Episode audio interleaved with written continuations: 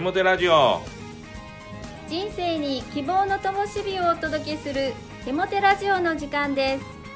神様の愛と喜びのストーリーと手もて牧師からの励ましのメッセージをお届けするインターネットラジオ番組です。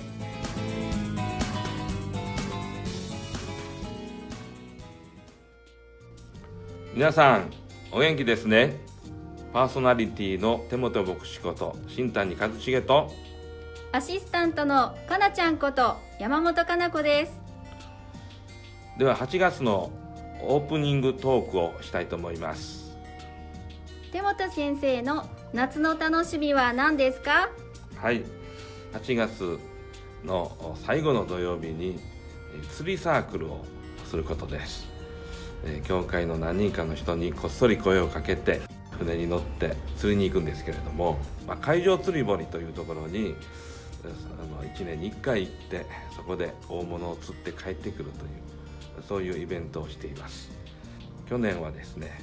釣り堀であるにもかかわらず私は1匹も釣ることができませんでした。本当に情けなかったです。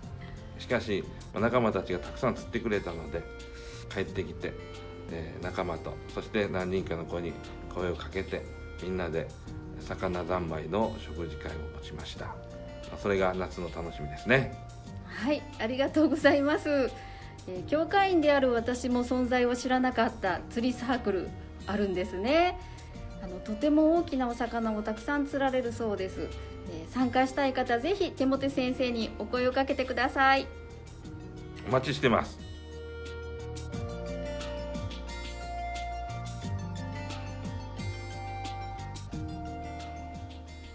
早速インタビューしていきたいと思います。今日のゲストは3週にわたってお越しいただいていますコモさんひとみさんご夫妻です。コモさんひとみさんこんにちは。はい、こんにちは。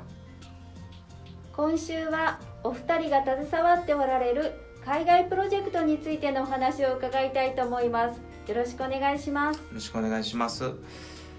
私たち夫婦には、まあそれぞれの中に幼い頃から国境を越えたところの人々に仕えたいというそのような心がありました。そして、どうせ行くならば本当に必要のある人々のところへ行きたいと願いながら、そういう民族、そういう地域を探していました。そして出会ったのが今関わっている民族です。彼らは一つの民族であり独特の言語を使っていますしかし人口は1500人という超少数民族の一つです。教育産業全てにおいて遅れをとっていると言わざるを得ないそのような民族でした。私たちは大きな支援団体がするようなその村にないものを持ち込んで大きく村を変化させるようなプロジェクトを私たちは避けようと考えていました。村にあるもの昔からあったものを生かす形で彼らの発展支援ができないかと模索していました。そうですか。それは一体何ですか？村には、まあ、いろんなものがあるのはあるんですけれども特に私たちが注目したのは生姜でした。その頃、えー、と村で採れた生姜は山山奥だったってことがあって市場に直接売りに行くことができないっていうことで彼らは仲介業者に安く買い叩かれながらそれを売っている状態でした。1キロの生姜が18円ぐらいで取引されてたんですね。で本当にそれは驚くような値段で村人たちもそれでは全く利益が出ないそんな感じの状態だったんです。でそこで何かできないかなっていうことを村の人たちと相談しながら何だったら村でできるだろうかって考えた中でその生姜をパウダーにすることを考えました。でその生姜を取ったのを私たちが少しいい値段で買い取ってそしてまたその生姜を洗ってスライスして天日干しする。その作業は村の人たちが自分たちの手ですることができる。ですからその仕事をみんなにやってもらって特に仕事がない雨が降らない時期にその生姜の仕事を村の人たちの仕事として取り組むようになりました。そしてその出来上がった乾いた生姜のスライスしたものを製粉機に入れて粉にする。全く何も添加物を入れない。自然そのものの生姜パウダーを作ることに成功しました。その地域は本当に雨が降らない地域でそれが悩みの種でもあったんですけれどもそのために生姜のクオリティがすごく高くて本当に香りの強いととてもいい味の生姜が取れています。多くの場所で生姜パウダーを作る時には機械で、え干したりとかそこに手作業というのがなかなかないんですけれども、まあ、の村では逆に機械ではすることができないということで本当に贅沢なことですけれども全ての工程を手作業で行っています。また本当にあの天気が素晴らしい時に天日干しするのでそれを通して生姜の中にある栄養素も機械干しでは作れない生姜オールという成分が天日干しによって生まれています。実は現在販売されている生姜パウダーの多くは大量生産のものが多く機械乾燥のものがほとんどです。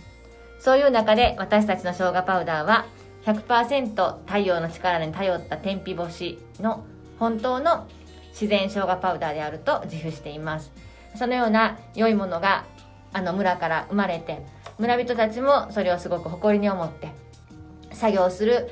ことによって収入も得てまたこの生姜パウダーの売り上げは村の公共事業のために今使われています。道を補修したり学校を作ったりそのようなことに用いることができています。また近い将来この水がない水が出ない村に井戸を掘ることができたらなと言って村人たちと一緒に今奮闘しているところです。ありがとうございます。素晴らしい働きをなさっていますね。コモさんひとみさんご夫妻の生姜パウダーは日本ではなかなか手に入らない天日干しの生姜パウダーでとても香りがよく風味もよくある粉末生姜の嫌な匂いがありません。本当に素晴らしいパウダーで体が温まる生姜オールがたくさん入っていますのでどうぞご興味のある方は手モテラジオの方にお問い合わせくださいね。ありがとうございました。では手モテ先生に励ましのメッセージを語っていただきましょう。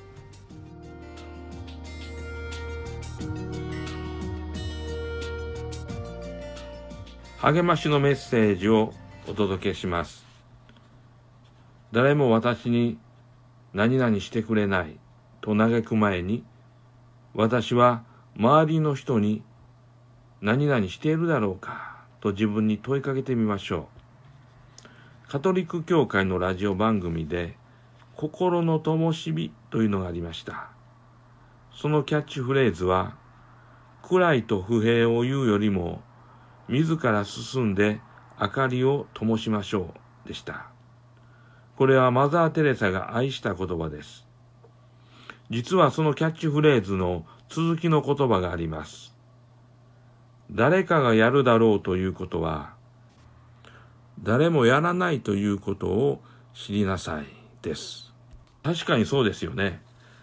誰かがやるだろうということは、結局誰もやらないということになっちゃうんですよね。そして誰もやらないから誰もしてくれないということになり不平不満が噴出してきます。でもいくら不平不満をつぶやいても何の解決もなりません。だから暗いと不平を言うよりも自ら進んで明かりを灯しましょうということになるのです。これが一番いい解決方法です。しかしとにかく私たちは自分は動きたくない、自分は変わりたくないという根強い意識を持っているものです。代わりに周りが動いてほしい、周りが変わってほしいと願い、周りを動かそう、周りを変えようとするんですよね。しかし、こういう努力はほぼ失敗します。なぜなら、過去と他人は変わらないというのが人生の鉄則だからです。やがて何々してくれない、周りが悪いと自己正当化し責任転嫁を繰り返しているうちに、不平不満ばかりをつぶやいているうちに、人間関係はどんどん悪くなって、心が通じ合う関係も失ってしまいます。周りを変えよう、周りを動かそうとするよりも、自分が変わり、自分が動く方が早く問題解決するし、不平不満を言わなくても済むし、自分自身が成長し、気分よく生きれるのです。こちらに切り替えた方が得策なんです。誰も愛してくれない、誰も聞いてくれないを自分から人を愛する、自分から人の話を聞くという行動に切り替えましょう。これをコペルニクス的転換と言います。天動説から地動説への転換です。知ってるよ、分かってるよ、思ってるよというだけでは実はダメなんですよね。行動を起こさないと。行動を起こしていくと天と地が変わるほどの変化があなたの上に起こり始めます。聖書の言葉、神を愛する人々、すなわちご計画に従って召された人々のためには、神がすべてのことを働かせて、益としてくださることを私たちは知っています。ローマ人への手紙8章28節お祈りします。神よ、幸福の原則はやっぱり一つですね。それは自分が変わり、自分が動いていくということです。感謝します。そのように動き出せるように私を強め導いてください。イエス・キリストの皆によって祈ります。アーメン。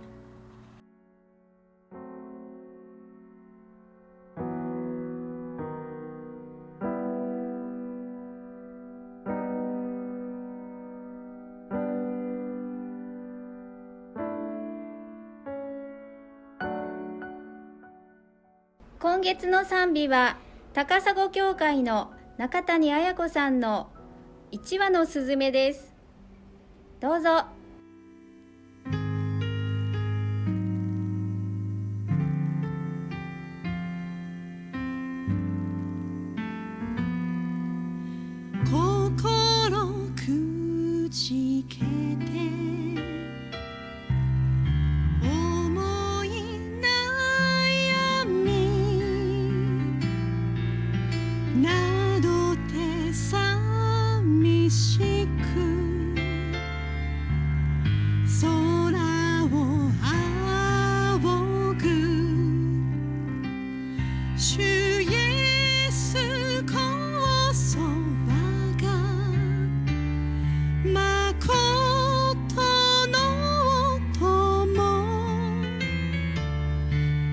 一